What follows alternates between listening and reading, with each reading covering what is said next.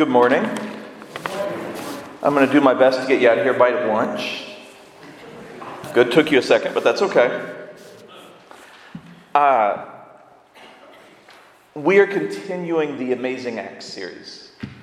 And this series is, is really cool, and it's something that we don't always get to do. We talk about Acts sometimes, but we usually focus on, on uh, Paul and on his acts and everything that he did. And like the story that, that was just read, we usually take that towards what, what was amazing from Saul to Paul.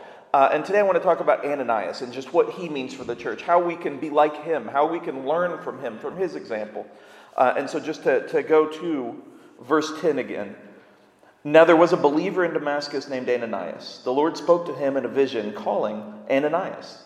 Yes, Lord, he replied. The Lord said, Go over to Straight Street in the house of, to the house of Judas when you get there, ask for a man from Tarsus named Saul. He is praying to me right now. I have shown him a vision of a man named Ananias coming in and laying hands on him so he can see again.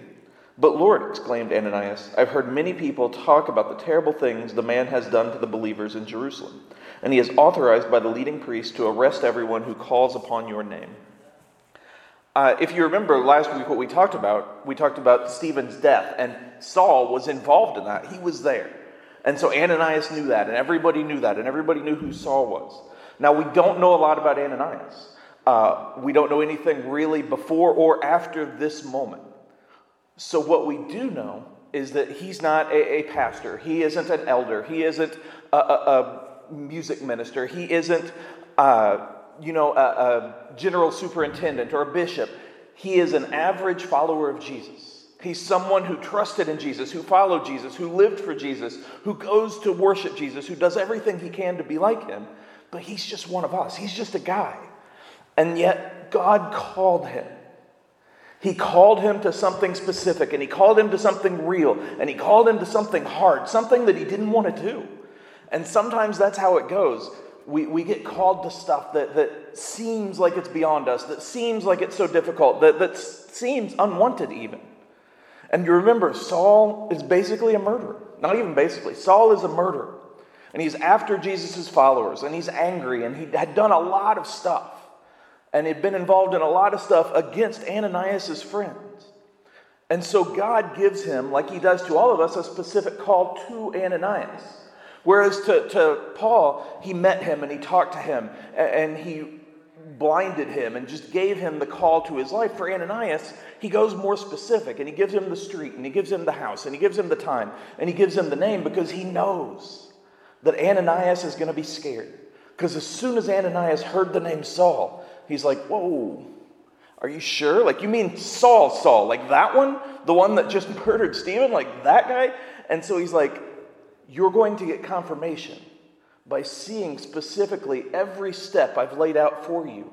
And even then, he was still scared and he still questioned it. And even then, he still had to say yes. Um, I have a quote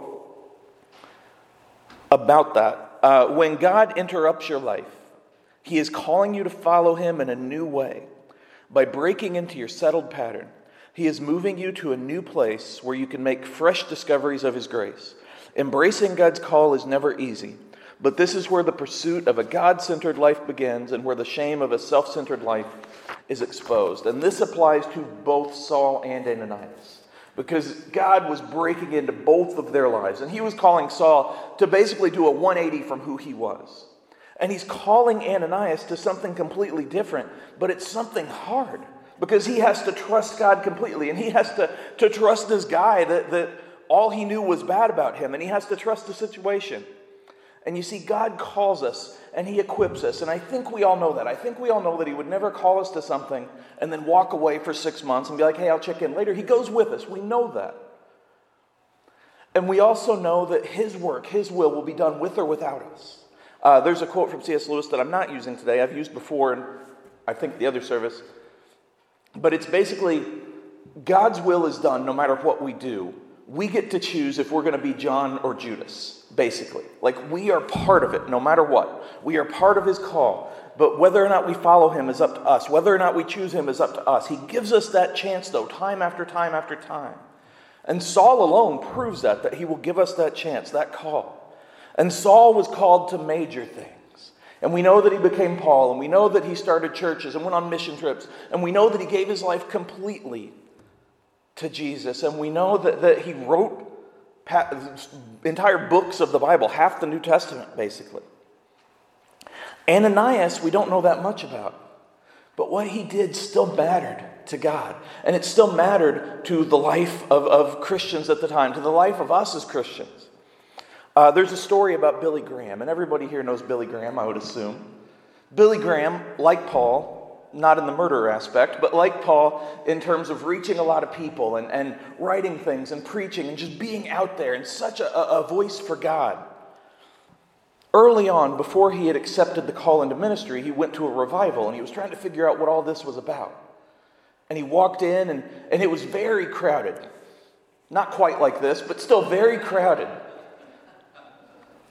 And an usher back there had been instructed to kind of stop people from coming in. There were seats here and there, but everything had already started and they didn't want to interrupt it, and you know how that goes. And, and so Billy walks in, and the usher is supposed to say, Hey, you know, I'm sorry, standing room, like you can come to the next service, etc. And he just feels something.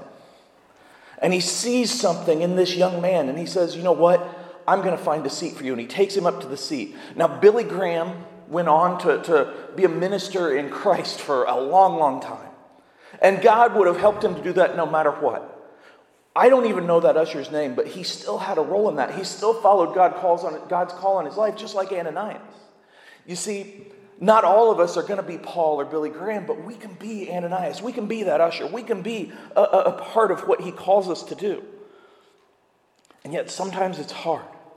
It would be awesome if the call upon our life were easy. Like, hey, you know what, Amy? I want you to eat ice cream every single day. That is what I want your ministry to be. That's easy. That's awesome. Unless you're lactose intolerant, then it's a problem.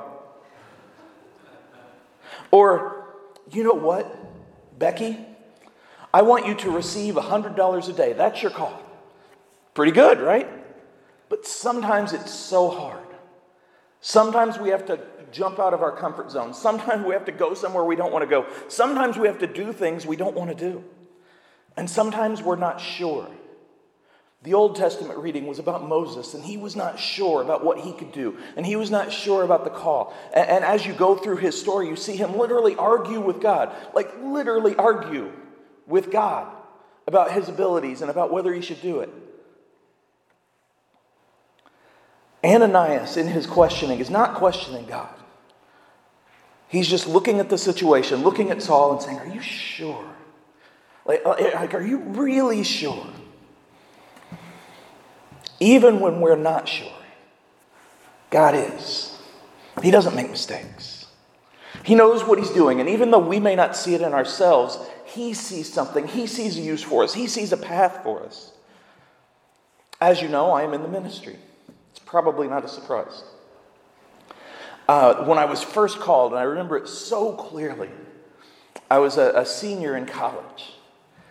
And I had no idea what I was going to do. I just knew I was studying English because I wanted to bring in the big bucks. and from English to ministry, that's quite the path. Uh, but I remember walking down the stairs of La Follette. I even remember the hall. And I remember it so clearly. And I felt this call into ministry. And I'm like, what? I can't go back to college for four years. Like, there's no way I can do that. I don't know how to do this. And, and it's not that I necessarily said no, but I'm like, I, I literally will skip classes to avoid talking. Like, I cannot speak in front of people. And God still called me, just like He calls each of us, to continue to, to seek Him, even though I wasn't sure, even though I didn't know how. I, I continued on to, to get a master's in creative writing because, again, you got to spend money to make money. At some point, I'll make money. We'll find out. But thanks. Thanks to people that laughed at that. That's what makes it worth it. But uh, I still kept seeking him, even though I wasn't necessarily following the call because I didn't understand it. I was like, Are you sure? I can't do this. I, I cannot do this. My voice, I don't work in front of people. Like, this is not something I can do. And finally, I went home after graduate school and I went to take care of my grandma. And, and that first day, there was a call for volunteers in youth ministry. That first day. And he continued to seek me, even as I continued to seek him, and finally I gave in. But even now, after 75 years in the ministry, I will wonder are you sure? Are you sure it's me that is supposed to be standing here? I may never be sure, but I trust him. And just like Ananias, I know that even though I'm not special, he is. And his purpose for us is perfect. And so going to verse 15. But the Lord said, Go, for Saul is my chosen instrument to take my message to the Gentiles and to kings, as well as to, pe- to the people of Israel. And I will show him how much he must suffer for my name's sake. So Ananias went and found Saul. He laid his hands on him and said, Brother Saul, the Lord Jesus, who appeared to you on the road, has sent me to you, sent me so that you might regain your sight and be filled with the Holy Spirit. Instantly, something like scales fell from Saul's eyes, and he regained his sight. Then he got up and was baptized. Afterward, he ate some food and regained his strength. Imagine for a second being Ananias. And not only are you told to go talk to a murderer, someone who has killed your friends, who is angry, who has done all of these things, who is literally arresting you, but you're also told, he's going to be my minister. Like he's going to bring the word to kings and to, to, to people that, that have never heard it before. He's going to take it everywhere. Imagine hearing that. Sometimes I don't think we, we realize exactly how crazy that is. How crazy that would have been to Ananias, to the other people at the time. Because Saul is an actual murderer. This is not something where it's like, oh, I wonder, I heard bad things about this person. I heard this in their past. People know for a fact what he had done. And they know for a fact what he had said and what he had been a part of. And they know for a fact who he had been. So this is like you picture someone who has actually murdered people and gone to jail for it. Someone who's actually not done good things, who's done bad things. And you're told from God before anybody else, like, this person is going to take the message to everybody. Even the best of us is going to be like, are, are you sure? Like, you got the name right, God? Like, like, really? And so Ananias, he was scared, and that's natural, but he could have been judgy too. He could have been like, ah, I'm going to go here and I'm going to follow the call. But I'm going to make it hard on him because he deserves to suffer. And so he could have gone to Saul and be like, here's your food, slapped it in his face. Be like, hey, you know, I'm taking care of you, but I don't really care what happens to you. God's going to take care of you, whatever. I don't trust you. I don't like you. Could have just poured anger and judgment and, and all kinds of things into him. And honestly, Saul deserved that. As they went on, I think we know about in Saul's life, people would always remind him of what he'd done, and they were judgy of him, and they would be like, Yeah, you're talking about Jesus now, but I remember when you did this. And people will remind us of our past. But I bet they did it to Ananias too. It's like, this is as much your fault as anybody else's. You helped this guy. How could you help him? You were friends with Stephen. How could you be a part of this? But we are called to be like Jesus. And that's hard in a world like this, but we are still called to do it. We are called to serve him. We are called to, to, to show him, to exemplify him. Regardless of what specifically our call is, our life, our path is set out before us. Going to the, the next quote. And this is from Billy Graham. It is the Holy Spirit's job to convict, God's job to judge, and my job to love. Billy Graham never hid the truth, but he still knew his role, and he knew that he was supposed to be an example. We are not the convictors. We cannot force someone to change. We cannot force someone to see what's right or wrong. We cannot force someone to be here. We aren't the judges. It's not on us to do that, to hold people to this certain standard. Hold ourselves, yes. That doesn't mean that, that we don't speak about it. It doesn't mean we don't share. It doesn't mean we don't help. It doesn't mean we don't advise. I'm not saying any of that. What I'm saying is, our job is to love, to show, to be his witnesses, to be his examples, to live out the truth, to be like Jesus. And Ananias, in the face of tremendous fear, showed this amazingly. Because even though he's not sure, even though he's scared, even though he doesn't trust Saul, he still did it. He still went and did what Jesus called him to do because he trusted him. And that's what we do.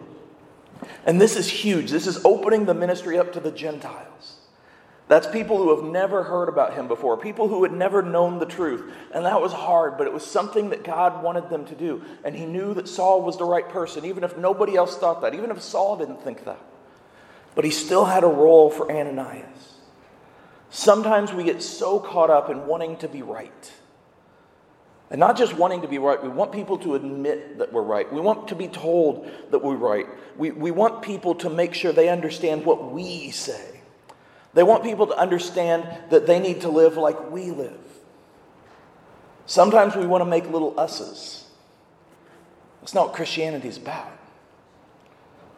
It's not about a bunch of us's, and you wouldn't want a bunch of me's running around. It's about making little Christs, about helping people to see who Jesus is and then to find that tremendous change that only He can offer. We plant the seed, we set the example, and He takes care of the rest. And even though it's hard sometimes to live that way, it is worth it. And maybe we won't be Paul, maybe we, we can be Ananias, but it's okay to be frustrated. And it's okay to be scared, and it's okay even to doubt. But like Ananias, we keep going forward.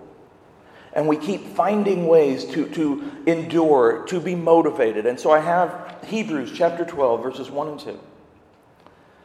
And this is from Paul, who was once Saul. Probably Paul. We don't know that for sure, but I think so. Um, Therefore, since we are surrounded by such a huge crowd of witnesses uh, to the life of faith, let us strip off every weight that slows us down, especially the sin that so easily trips us up, and let us run with endurance the race God has set before us. We do this by keeping our eyes on Jesus, the champion who initiates and perfects our faith.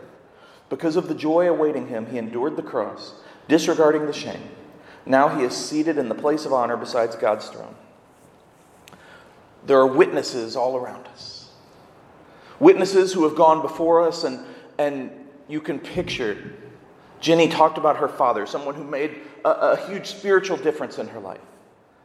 And you can picture people like that people in family, people in friends, Sunday school teachers, pastors, people that have gone before us, people from the Bible, people who have been witnesses for Him, and we see them and they're around.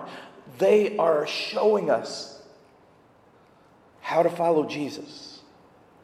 There are also witnesses who watch how we treat other people, they watch what we post, what we tweet, what we TikTok, and I know this is a TikTok crowd. They hear what we say.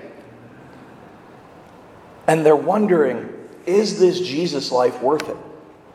What's it mean to be different? And we show them that even when we don't realize it. I talk a lot about politics because it's so frustrating to me. Because both sides, and I know that there's technically more sides, but really there's both sides, can be so insulting and so angry.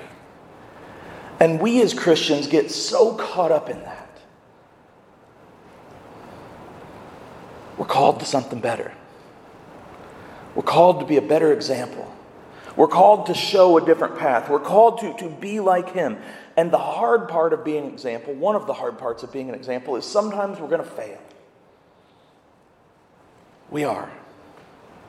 There are people that can give you a list of the times that I've failed. I'm one of them, by the way. I'm probably the only one, to be honest. But sometimes we're going to fail. And the hard part is that can even be an example. How we handle that, what we do with that, what we learn from it, how we carry the, the shame and guilt, or, or if we let it go and we learn from it, we help people, we apologize, we admit when we're wrong, all kinds of things. There are two things that everyone knows about me. Number one is that I talk a lot. A little hurtful, there's no laugh there, but that's fine. Number two, I'm surprised Amy didn't say amen, to be honest. Number two, I'm told that I'm very open and very quote unquote real. Not just because that's the only way I know how to do it. Again, I'm not special. In a different atmosphere, in a different place than the church, I don't think I could do this. But He is with me. And He called me to something very hard for me. But He allows me to do it and He helps me. He calls you to something. And maybe it's hard, maybe it's easy, maybe it's long term, maybe it's short term. Whatever it is, He will be with you. And it's a long race. There are a lot of weights that hold us down, a lot of things that make it hard to endure. But that word endurance in Greek is hupomone, hupomone, however you say it. And it means determination, unhurrying, yet undelaying, going steadily on. That's how we live this life. Going steadily on, moving towards Him. And it's a long race. And it mentions the storms on every side, and I always think of Peter walking on the water. He literally walked on the water until he saw the storms next to him. But even after he failed, even after he sank, Jesus reached out. Sometimes we're going great. And then the storms and the words and the insults and everything around us cause us to kind of sink. But there's never a point that Jesus isn't holding out his hand, reaching for us. He's there. And he loves us and he's with us. And so we learn how Peter handled things. We learn from how Saul handled things. We learn from how Ananias handled things. The Bible gives us so much. And then we learn how Jesus did it. We learn how others that, gone, that went before us do it. And my last quote is kind of cheating. It's from Proverbs 3 5 and 6. Trust in the Lord with all your heart and lean not on your own understanding. In all your ways, acknowledge him, and he shall direct your paths. That's how we do it. That's how we deal with everything around us. That's how we follow our call. We trust his path. It's okay to question it. Ananias questioned it. Moses questioned it. But they still did it. It's okay to doubt. They doubted. Other people doubted, but they still did it.